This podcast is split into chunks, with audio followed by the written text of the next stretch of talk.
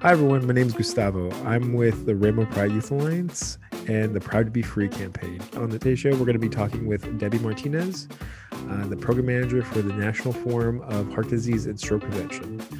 It's going to be an exciting conversation on public health and liberation. So feel free to join us. It's going to be an amazing episode.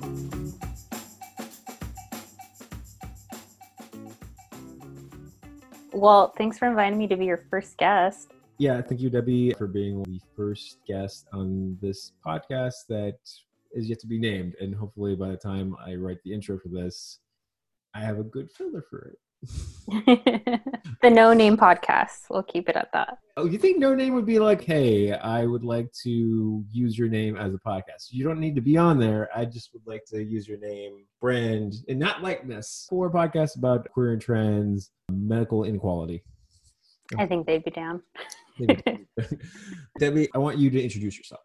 Yeah, of course. Well, again, thank you for inviting me to No Name. Um, we can stylize it a little bit differently so it's not trademarked. Um, my name is Debbie Martinez. I am a program manager with the National Forum for Heart Disease and Stroke Prevention, which it's a mouthful, so we just usually go by the National Forum or the Forum. My pronouns are she, her, they, them, so all of the above usually is fine. Mm, thank you. All right, and what has been your comfort food during this hellscape? Oof, that one's really hard. I've been eating a lot more chips than I usually do. That's for sure. What's your favorite kind? I was just nibbling on Pringles right before we started recording. Ooh, what flavor? It was original. It was like really basic. As like I kid who hated Pringles as a kid because I was like, this texture is not great. I was what? like, yes, I was like the strange child because I wanted Ruffles and I wanted uh-huh.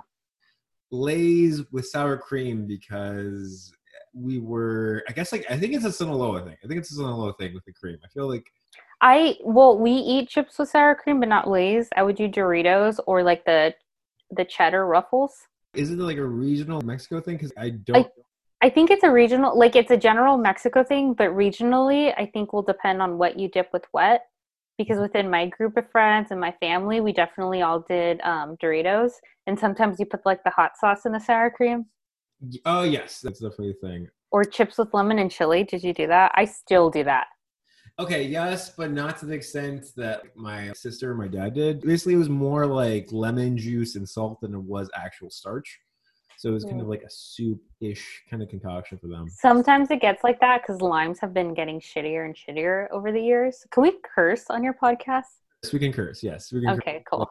We are operating in the blue here. awesome. Just like I had to pass that by because sometimes you know. no, uh, like this is a swearing safe space and stuff. Uh, swearing positive. Swearing positive, and I want to encourage authenticity. And sometimes shit's fucked up, and you need to say shit's fucked up. So yeah. Okay. Uh, cool. I, okay. So, but did your family do hot dogs, uh, lemon and salt, raw hot dogs? No. Okay, so I think my family is one of the rare families that did basically the hot dog cocktail and stuff. I don't know. It's a good. It's it was definitely a thing that I think stands apart in terms of my comfort food growing up. Yeah, but also I don't really like hot dog weenies.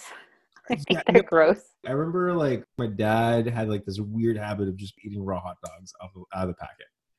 Like that. Is that is like does that not ruin your stomach? I mean, his stomach has been okay. I think definitely growing up in my household, my palate skews lemon. If your comfort food is like raw hot dogs, salted tapatio, and like lemons, you you're you're okay. You're okay. I'm not sure. That's true. I have like a healthy stomach lining from like all the lemon and Valentina I eat as a kid. Oh man, I feel like that just gives you like superpowers, but as well as a base level for spiciness. I've never met someone who said like tapatio is hot. Yeah, all the time.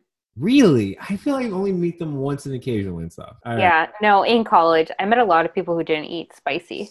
Says head folks really embrace hot sauce and mm-hmm. that really kind of pushed hot sauce into the forefront in like cultural consciousness because that's what happens. And I do, I think habaneros became much more prevalent. Ghost peppers became much more prevalent. I think the standard baseline is habanero. I remember growing up as a kid, I think habaneros were seen as a kind of like grim reaper of sorts of like, okay, this is the hottest level. This is well Yeah, but now it's like pretty standard. Like if you want something good that's spicy, that's what you get. Yeah, habanero is like the baseline, which is very strange. I feel like habaneros like become the baseline.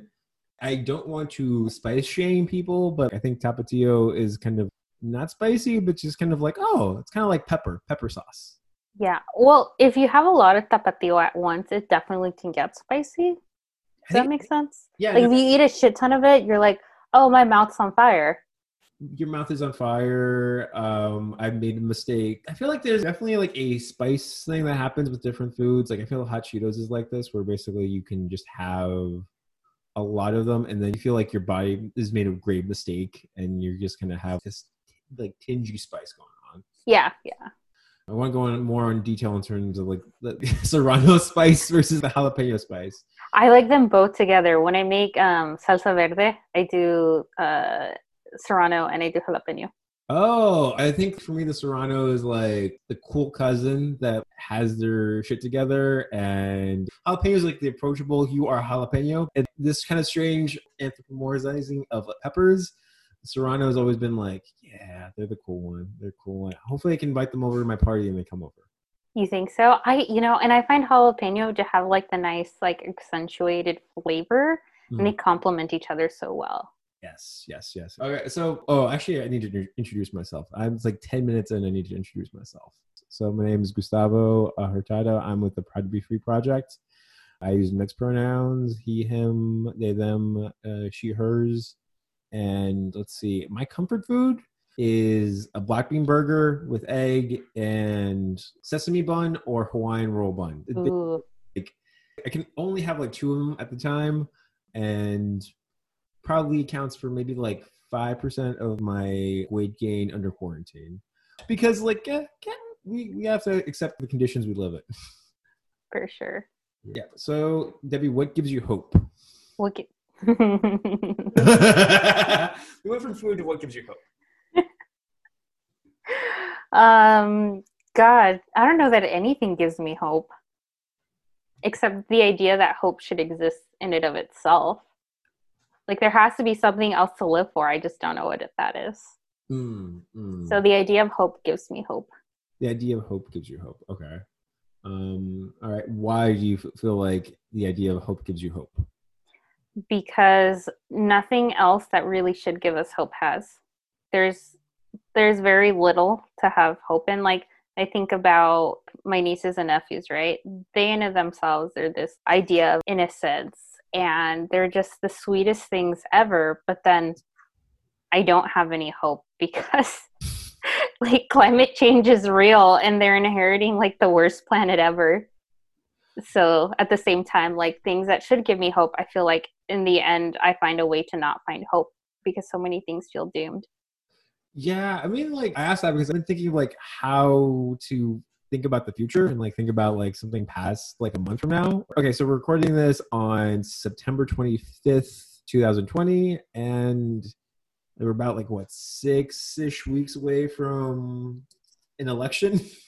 yeah um, just seems very dark and sad and depressing, and not a lot of great outcomes, regardless of what happens.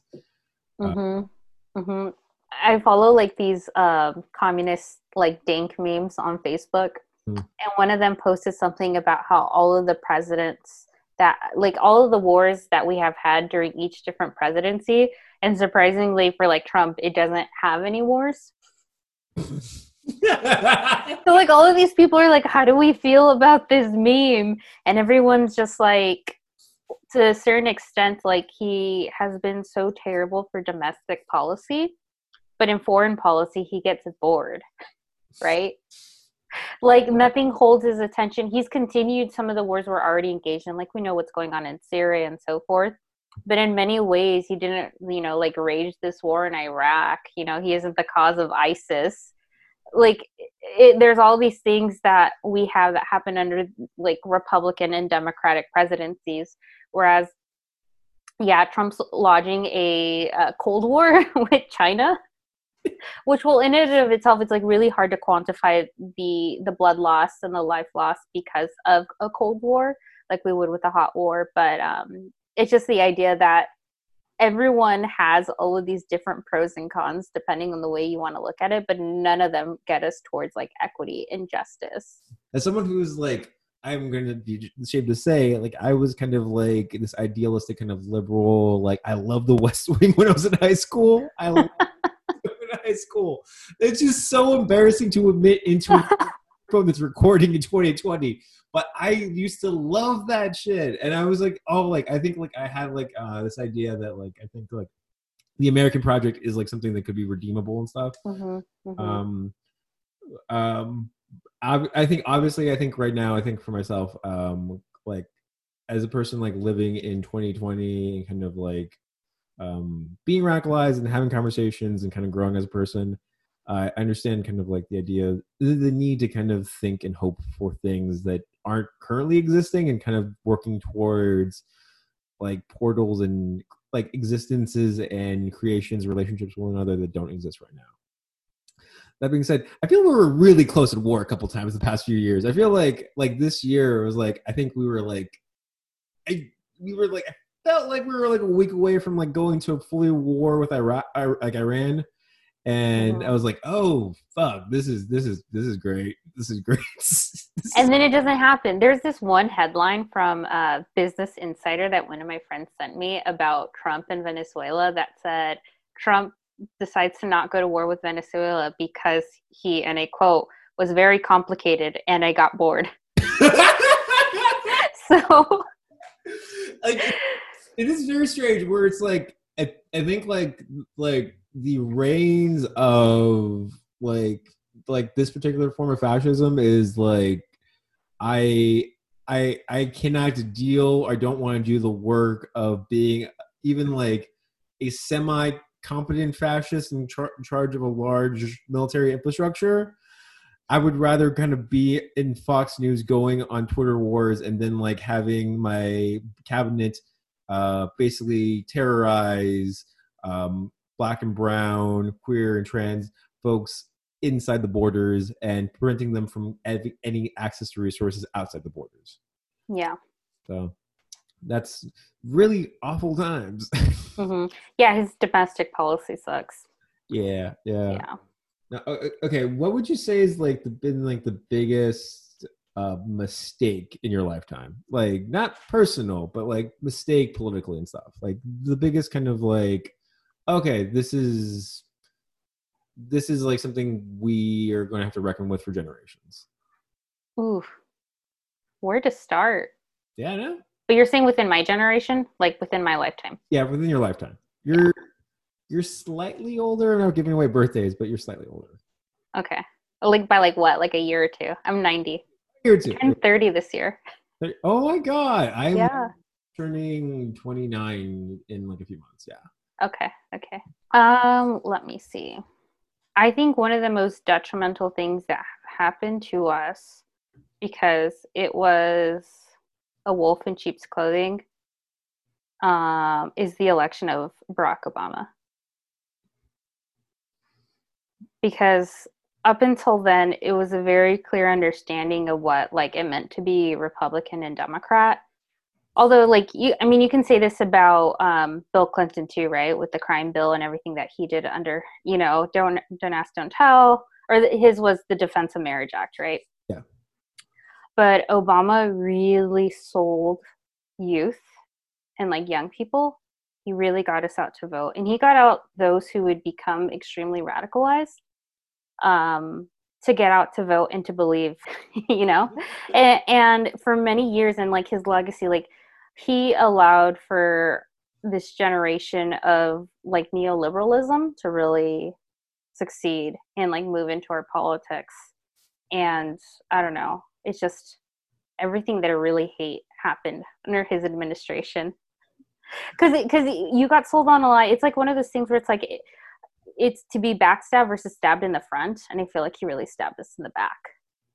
Yeah, there's like a, a, a, deflation that definitely happens under the Obama administration where you think that you've elected and you kind of like are it's it's kind of like the like everyone's first like reform is possible like the police are like reformable. I think that but that for a generation it's like oh no you're like the position of the presidency is the violent one and you're basically kind of uh, choosing between a very narrow political system uh, that is going to want to replicate its power.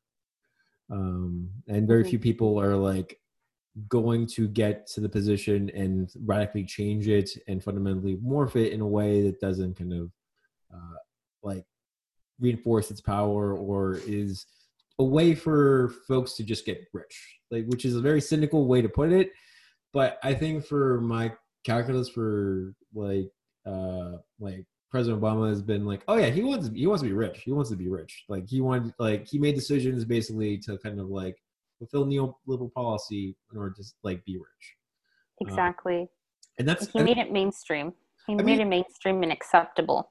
Yes, yes. I, I, I was thinking Clinton earlier and stuff, uh, but I don't know. I think we had a whole conversation about like kind of like if George Bush gets elected for like the second time, does the crime bill happen? I don't know. Anyway, uh, and Yeah, no, there's like so many different things, right? Like if Bill Clinton didn't happen, we wouldn't have the um, school to prison pipeline, right? yeah, no, I think like um like that is yeah, I think like there is like a series of like issues in which like we feel like uh I don't know, as like someone who grew up in the IE, I think like there's always kind of like this idea and presentation of California in and of itself as like this very progressive space. Oh my gosh, yes, yes. Yeah, and like and then when you go into like kind of like the IE, it is a very it's like we grew up like in a, it was much more conservative growing up. It still very much is, and it, there's always kind of like the corners turning, like to us constantly in terms of like oh things will get better in terms of like oh we'll just elect this person things will get better um we'll we'll recall gray davis we'll elect arnold schwarzenegger we'll um elect jerry brown we'll elect gavin newsom locally will be like oh yeah we'll just have more warehouses come in and, and like things will get better communities will grow um but there's i think we've seen like a vast deterioration in terms of like I don't know, like just our, our, spaces and like the way we've constructed spaces has been very limited and not like not in a way you you think like when you think of California. Yeah, yeah, definitely. And all the people who are tasked to do anything about it, whether they be at the state level, county level, city level, or even our local leaders, have no idea of how to really create change or what systems change means. Like, I think everyone gets wrapped up in what the new buzzwords are and throw around health equity, um, environmental racism, like all of these things that people have very act very little knowledge within these spaces, and they're the ones tasked with doing the actual work. Yeah, no, yeah, I think there's definitely a thing that you grow up and seeing that like a lot of the politics and a lot of like the things that are kind of sold and kind of positioned are a means to an end for folks to make money. And um I, I think we i think we talked about this like like offline before and stuff. I think like there are like you could have a career in labor and jobs that are full dignified but it does feel like when we go to like electoral politics and kind of like when we feel like political parties are solutions that essentially folks kind of use it for their own ends usually in terms of like i'm going to use this to kind of leverage my further my career or kind of make money in the back end Oh yes, definitely. I I think that IE is a perfect example of what I say that I feared most in what happened with Obama's administration. It's the rise of neoliberal um, policies that still disenfranchise minorities, still disenfranchise those who are most susceptible, and you know suffer from terrible policymaking that are the poorest, um, the most unhealthy, the ones who breathe the the worst of the air. And we have all of our the policymakers here in the IE who will literally jump on whatever bandwagon is going to salvage their career, get it further, and will criticize you for criticizing them for not being much more vocal about systems change. It's it's like the same thing we see. It's um, people talking about oh this system is corrupt it needs to be rebuilt it's completely broken but then say go out and vote. Like that is not a that's not an actual acknowledgement that the system's broken that's just them adopting this like buzzword or this like key phrase but not really understanding what systems change mean if they're telling you to buy into the system. Like i don't think any of these people understand the irony in it. Like i think the idea of like systems uh, when we have we create a system is like messy because people are messy. Mm-hmm. um, but however but like you but for that reason they kind of tends to revert to kind of like the framework of like its creation. So when we think Mhm. of it, it was yeah. it is it, its creation its parameters are kind of really focused on kind of violence. Like for public policy oftentimes like we think of violence as a way to solve like any issues like policing. I think like that's what makes it kind of com- like like complicated or like hard to kind of get people to kind of buy into change and stuff because a lot of what's been fed to them and kind of what the system is kind of tells you is possible is so narrow and focused on things like winning elections like implementing laws with punitive measures enforcement and not really kind of giving material goods to people. Like the ie like large por- portions of the country like california itself is like very hesitant to kind of like just materially give people like things like money health insurance and care hmm but law, law enforcement gets like electric shields uh, and um, uh, UV uh, Mustangs, but folks can't have some like I don't know like money for like mental health care or actually get shelter. Yeah, definitely. And it's really funny because everyone shits on California, right? Like you said earlier, that we're supposed to be this very progressive, liberal state, like get out of here because we're so full of like homeless people and like gays, right? But it's like, uh, we're pretty conservative. And yeah, there's like pockets of queer people here and there, but we're one, largely conservative. Um, and most of our taxes go to pay things that don't actually help the people. Uh, like what like what has been your like what like where do our taxes go, Debbie? Where do our taxes go? I mean, our local taxes, they go predominantly to our police department. Okay, police department, and like uh, I think like what like sixty percent of San Bernardino's budget goes directly to like the sheriffs and law enforcement, and Exactly. so uh, that's really fun. Um, I I think um, by fun I mean completely awful. uh, yeah, yeah. No, I think like, or what does like system change look for you? Like, what do you feel like if like someone was like earnest, like like I think like that is what I think about quite a bit. Like, what does like system change look like? Like, what does like health equity look like? What does health equity look like? Um, Health equity Well, buzzword. yeah. So, we fix the shit that is broken and like well, that's not broken that's intentionally marginalized and meant to kept like wealth and power in like very small pockets how do we actually give folks like resources and like dignity dignity. Yeah. I mean, it's not a solution that we can develop like one answer and it's going to solve all of our problems. I think solutions change definitely is like a 12 step process, probably. Um, and it requires a lot of people coming together to determine what's best for ourselves Mhm. collectively. Um, I think it, it, it's mostly that. It's a lot of collective power. Uh, looking at it from like a very public, healthy, and like scientific perspective, um, I would say we have to look at social determinants of health. So we we need to stop thinking about what like the societal norms of what health actually looks like. As a person who suffers from autoimmune disorders, I will never reach optimal health, right? But I can tell you what health's going to look like for me. You know what? It, it's a quality of life for me. It's going to be being able to get out of bed most days without having lots of chronic pain, um, and that for me is healthy, right? If you know, for me, that's what I would deem it and that's going to look like different for everyone else. But i think we can all agree that there's things that people need to live a dignified life to live a healthy life and that being like food shelter transportation income right? Um, access to resources such as healthcare mental health services childcare education.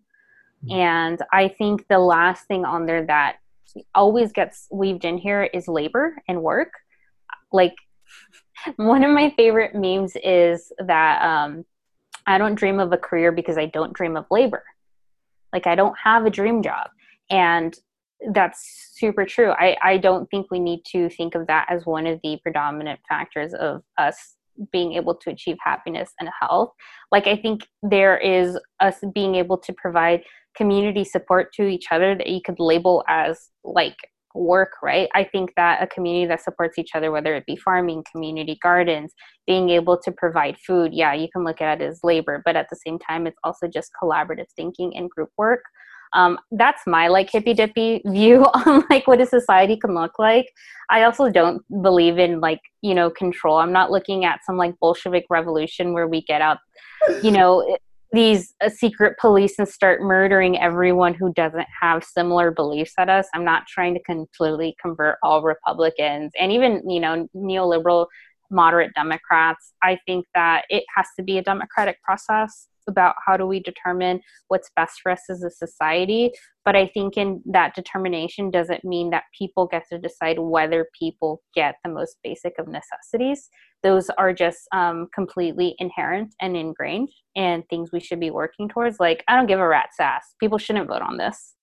And so that's that's the system that needs a change is that what we actually do vote on needs a change. And what we do provide to live a dignified life needs a change. I think we need to completely do an upheaval of societal norms of our societal morality like what that looks like.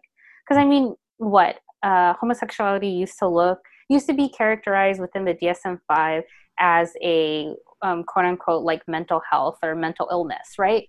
Yeah. Like, we both that's not true. Two years ago yes. Yeah exactly. And so like look where we've gone to a society. So like it's making me think about your earlier question what gives you hope? And I, I think what you said actually makes a lot of sense is the fact that things can change. Mm-hmm. We get so caught up in things being so bleak, but if we actually look at how things have changed, they do get a little bit progressively better. Mm-hmm. Um, but it's not to deny that the systems find a new way to belittle and to enslave folks, especially um, Black folks, as we see how they're being targeted in new ways. We unfortunately society will always find a new way to ensure that they're kept at the bottom that they're kept from accessing resources that everyone else should and racism is alive and well. And that is like where these two like conflicting ideas come together where i'm like yes i have hope but i also see how people are fighting so strongly to keep our hope down yeah, no, I think like the thing about 2020 is that there is a lot of discussion about like what futures look like and what like spaces look like, which is like helpful. I think the space for having conversations, like things like abolition, for mm-hmm. example, mm-hmm. and kind of like how do you like really untangle like systemic issues when we're talking about I don't dream about labor, I'm I, my immediate thought was like the fact that that is like so codified in our education system. Like, is mm-hmm. like, literally like the second checking question you have is like, okay, small five year olds, what do you want to do for your career in labor? And I think oftentimes, I think we live in a like a time when there's rapid change and like there's not really like a path of what 200 years looks like there's no there's no like like master plan of what like society looks like in 200 years from now. Outside of elon musk who wants to like live on like mars and be like a robot king. I think the fundamental thing about what that we need to kind of reconcile is like there's like things like cops are inherently a racist institution. America is an inherently racist project. It's also ableist and sexist and hasn't reconciled with the fact that like we are on stolen land and it is a, a, project that really has a lot of unsettling that needs to be happening like decolonization and that is mm-hmm. and that is like that is something that needs more people to get involved in and that is mm-hmm. like mm-hmm. i know that is for like folks on the ground folks doing the work kind of like a frustrating thing Mm-hmm. kind of like a thing we want things to happen in a certain speed we want things to happen in a certain speed and i think like that's like that like that like that like sense of urgency is needed and like mm-hmm. that sense of urgency is like valid and people are suffering and people are going through pain and like i think mm-hmm. like the terms in which people like seek their liberation can't be like quarterbacked like by like uh individuals about like okay like this is this is when lib- i get my liberation when you tell me like like this is okay mm-hmm. i think like when we're in spaces and we're trying to think of like how do we unfuck up the society it's like um, black folks black women black trans women um, black uh, women uh, with disabilities, gender non-binary folks, folks like who are suffer most from like the system like need to have platforms to articulate their demands. Going back what you're saying like, some things aren't really kind of up for a vote and like those things should be just happening probably or like organically or getting funding outside of like oh let me let's have like this long conversation about board meetings. Like you should probably just be giving money and resources directly to folks that are like most vulnerable. Yeah definitely. Like especially not having conversations about groups that have nothing to do with us or don't we don't understand their struggle. Like i, I see this right when we think of black indigenous um, folks especially those are, are queer and trans. I mean we have all these conversations on what's best for them without letting them be brought to the table without them being represented. And that is like i think it needs to start there right? Yeah. We can't be the ones to determine what's best for them and what's necessary for them. We need to equip them with whatever is essential and necessary for them to um, to achieve their happiness their health like when we think about li- um, liberation for all it starts with liberating them first and giving them the vehicles to uh, to thrive I think what you said something about kind of not being in control, and that's good parameter to set. I think I've not heard this amongst anyone in our generation, uh, but I know like these strange reports coming out from folks that were captured by the NYPD at the beginning of the uprisings in June. Mm-hmm. They were asking them like who was the leader of Antifa, and oh yeah, I remember that. Yeah, that feels like an interesting development because I think we are like we're of the generation and we're kind of like uh, of a community that kind of understands that we out monopolize power in one pe- one person shit goes south really fast. I feel like we've like we've seen enough of history and we've seen enough of like uh, toxic nonprofits, toxic organizers, just toxic like uh, like le- elected leaders. That if you dump all your money, resources, and time into one person, then that basket gets to rot. yes, exactly. Collective power. That's why I advocate for it. Non hierarchical structures. I think it's so necessary for us to succeed. Yeah. I it's it's very interesting. How do you like reach people who are like, or how do you have conversations with people who are like, I want warehouses, I want, I would like to have a jail in my community. I would like to have cigarette shops in my community. I want jobs to exist in my town.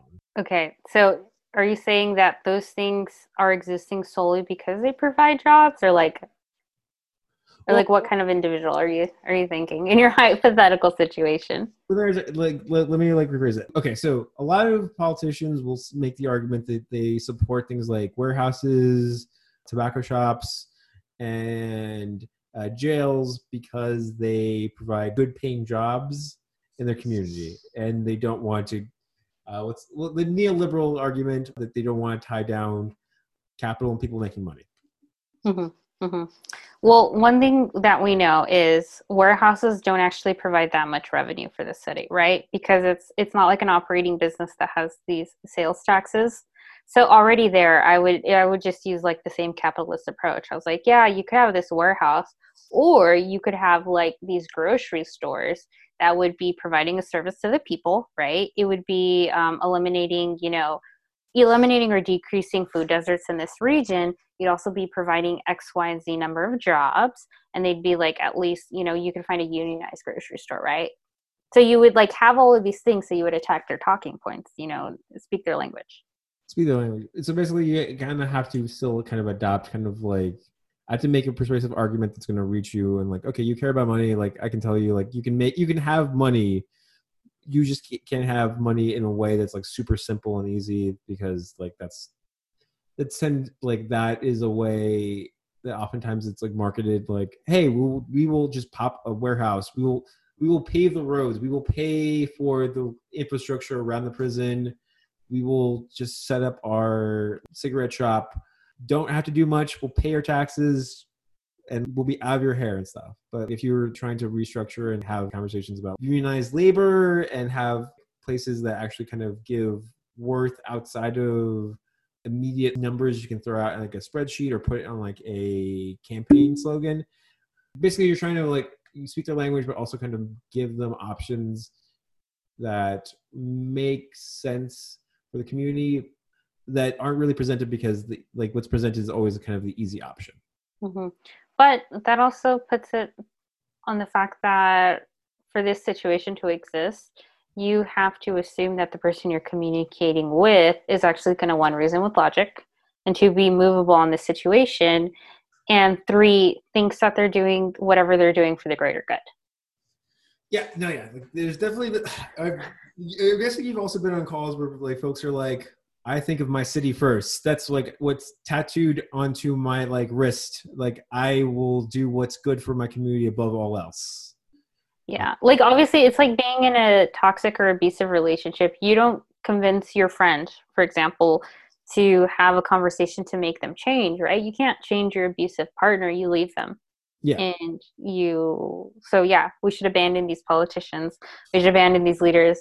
Like i am first and foremost the person who doesn't understand when folks are like the pragmatic approach because they hide behind pragmatism to to say that we can't dream big nor can we achieve big. Um, i think that's false. I do think that there are certain instances where you need to take the baby steps to reach something but i think what people prescribe as pragmatic isn't actually that that's just them hiding behind this like like band-aid of a solution to not give people what they actually want to just lie to them it's it's just gaslighting like pragmatism is just gaslighting here Mm. If you, I know you don't have to go into like specific details, but do you have an example of like someone who's just like on a policy level just kind of gaslit you, or like do you have an example from like like recent history? Yeah, actually. So I live in Jurupa Valley, um, where my parents live here. And so my high school um, was going to get a truck stop very close to it. The pilot truck stop that's right off of the 60 freeway. I don't know if you've seen it at all. It's like when you're going to pass Van Buren. It's like a huge eyesore. And if anyone knows anything about Jurupa Valley, like we're one of the most recent incorporated cities in California, which I think like as of 2014 we became our own city. Um, since then we had always been, or before then we had always been um, an unincorporated part of Riverside. And so everything we've gone in this city, it's you know we're known for being really like rancheros. Like people have huge um, ranchos out here. There's like lots of horses, very equestrian but like Latino equestrian. It's not like Norco or Corona by any means. and so it, we don't have that much many businesses. We've done very little to be able to build up because of Eastvale growing and as a city, they've taken a lot that should have been for Jurupa Valley. For example, the Costco. And so whatever we do get are terrible city council members vote for the things that just they have no vision for the city. They don't have a vision for the community.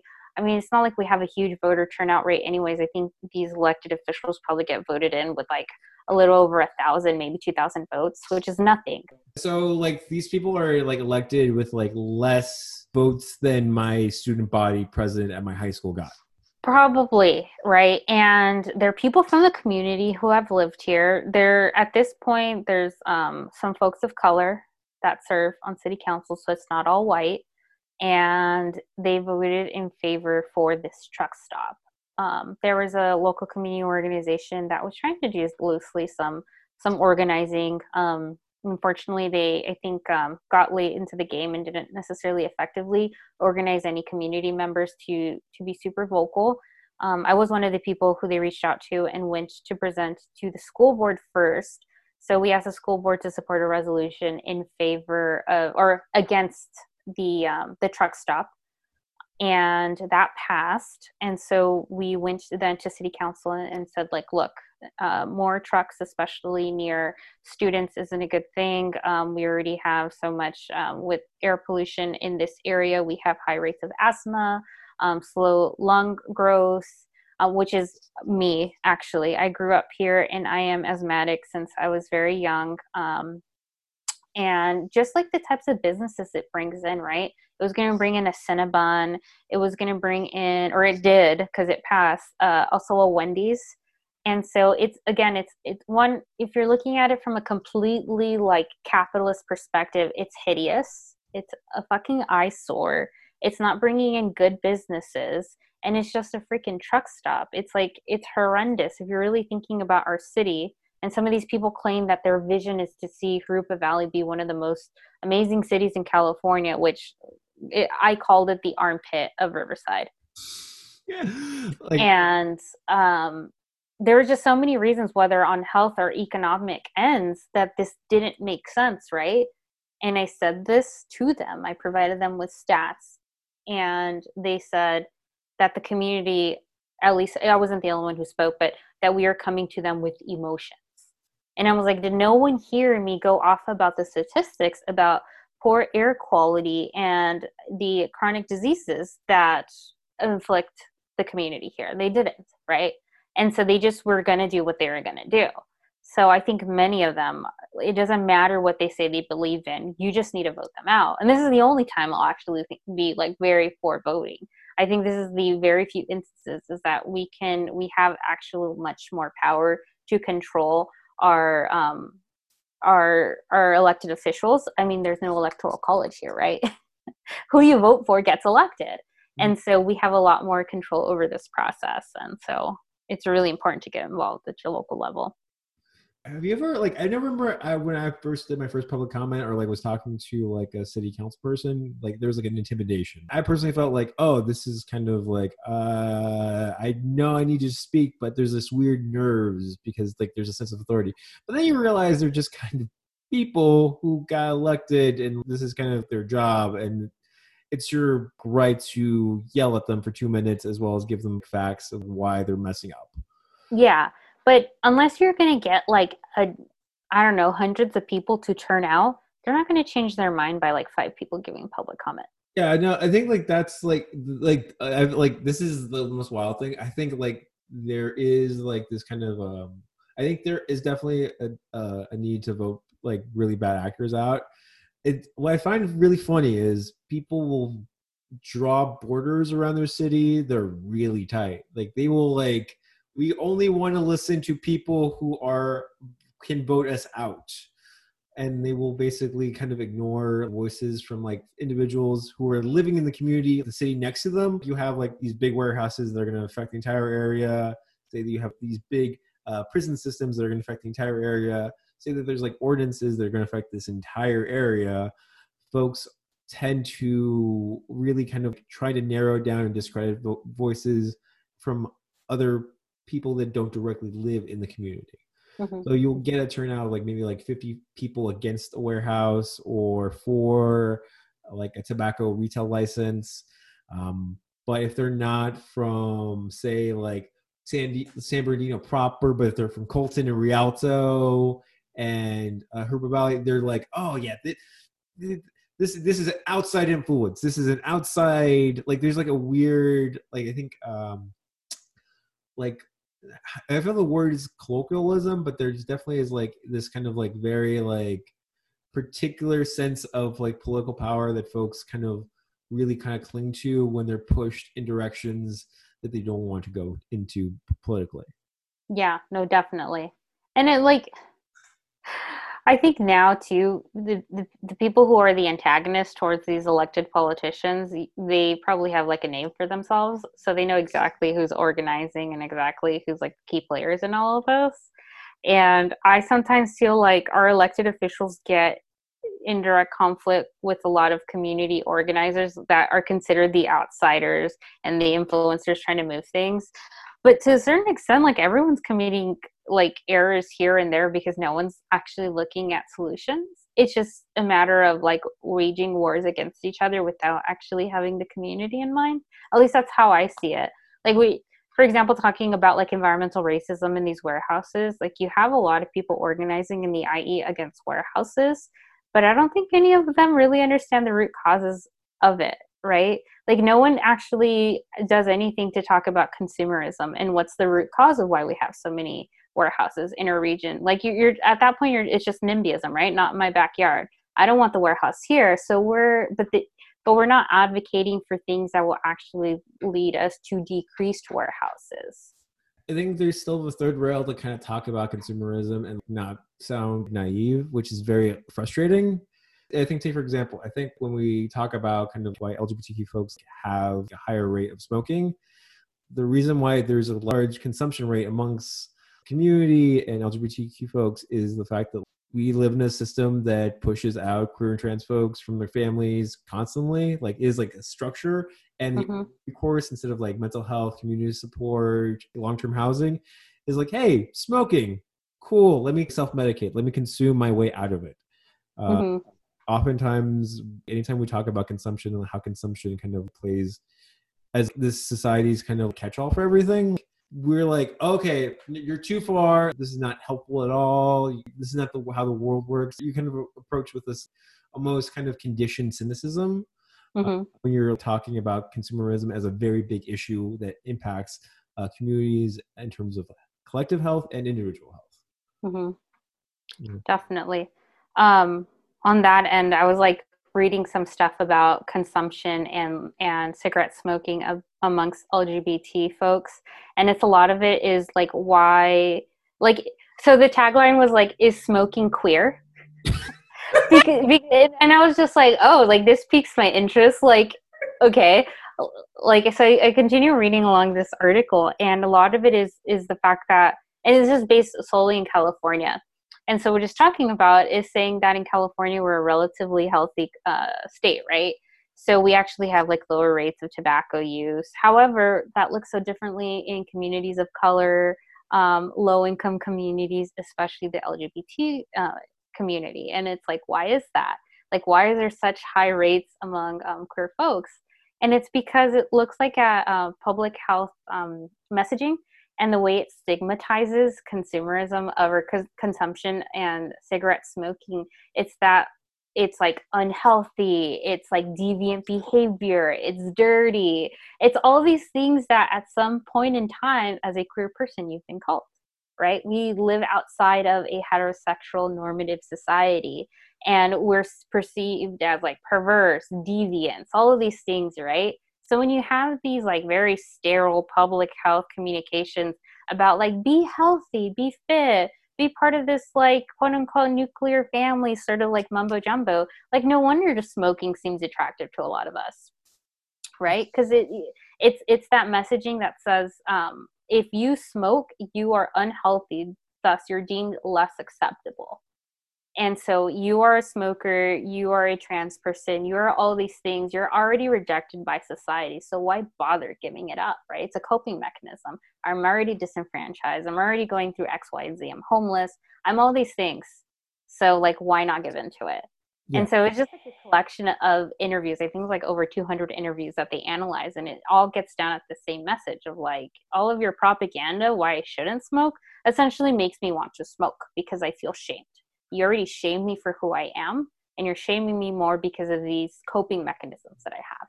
So your logic will not work on me. Yeah, no, that's like so interesting. That's so interesting. Well, it's also the, the same way kind of how disability is queer. Anytime you don't fit the ableist kind of mold, be able to kind of basically be the most ideal version that the society is selling you, hmm there is almost kind of like might as well. And like the tobacco companies have been really good at being able to really kind of lean into that. Tobacco companies, I think, have been weirdly the most kind of opening in terms of LGBTQ like marketing, acceptance, representation. Yep.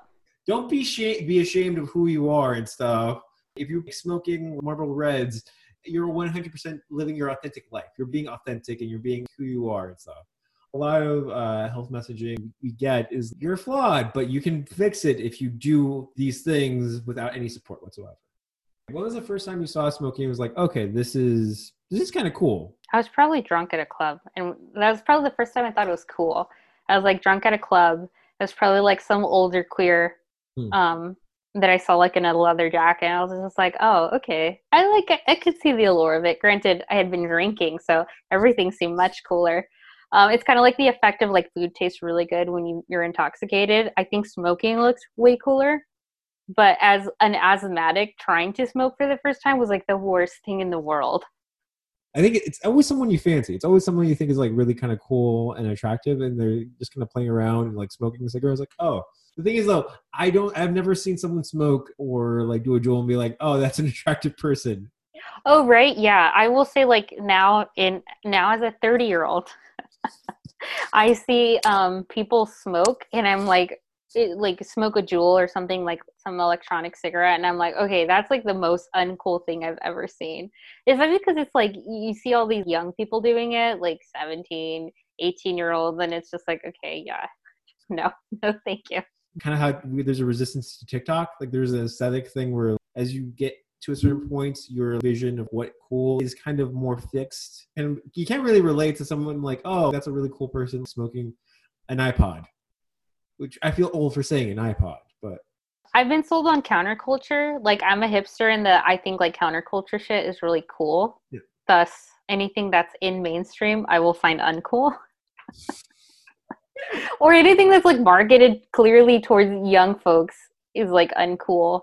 Um, I've also like become more in. I hate it because I feel like white people have colonized health, so I can never talk about health because it like I feel like such a white like, as a white Latina, right? I feel like it, I'm talking about some like crunchy hippy dippy thing. But as a person who has lots of chronic ailments, I care a lot about my health. So like a lot of the stuff I just don't prescribe to because I'm like, no, it's gonna fuck with my body. It's being sold to me to screw up my body. Doesn't mm. mean I don't indulge in particular things, no, but it does mean that like I look at things through a lens of like, no, that's like totally capitalism trying to sell me on a thing that's actually bad for me. So am I going to buy into that? No. Why would I?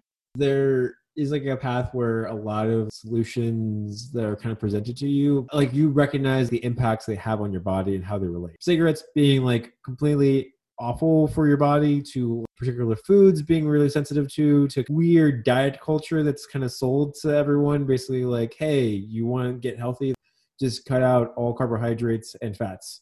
Oh my gosh. You understand the scam. The scam becomes much more yeah. important as you're like longer in the game. Anytime there's a politician, like I am skeptical of them as a politician and as a figure because I've already basically been through the path of falling for the idea that uh, electoral politics and specifically federal electoral politics mm-hmm. has a substantial pathway to liberation. That is something that I I've learned from, and I think that's what folks go through in this process of we have to figure out your own health. Yeah, well, it's going back to like that article where it's essentially saying how do we destigmatize the stigma for queer people around tobacco use, right? Because we're a stigmatized population, mm-hmm.